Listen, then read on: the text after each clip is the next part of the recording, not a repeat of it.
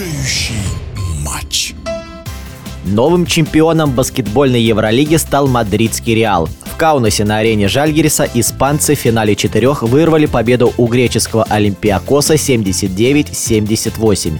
Заслуженный тренер России по баскетболу Сергей Елевич считает, что этот успех показывает силу и характер команды. А белая полоса началась еще в матче с «Партизаном». Игра с «Партизаном», которую они проиграли у себя дома – 0-2, она не предвещала никакого успеха для Реала. И вот они собрались а, и выиграли этот самый, по-моему, сложный матч, который вообще в их, наверное, жизни был, потому что проигрывая 0-2 и выиграть 3 2, и это очень значимо для э, команды Реала. Я, я еще помню, когда они выступали э, под руководством Ласа Павла, который он просто э, просил, чтобы они э, собрались, чтобы они э, сражались на каждом сантиметре э, площадки. Но последние вот эти э, годы они часто проигрывали Барселону, часто проигрывали э, Евролигу. И что один из самых важных таких аспектов,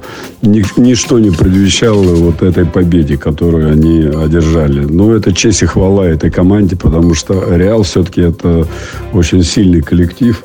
Э, который ну, способен на решение вот таких задач, которые мы увидели. В эфире спортивного радиодвижения был заслуженный тренер России Сергей Елевич. Решающий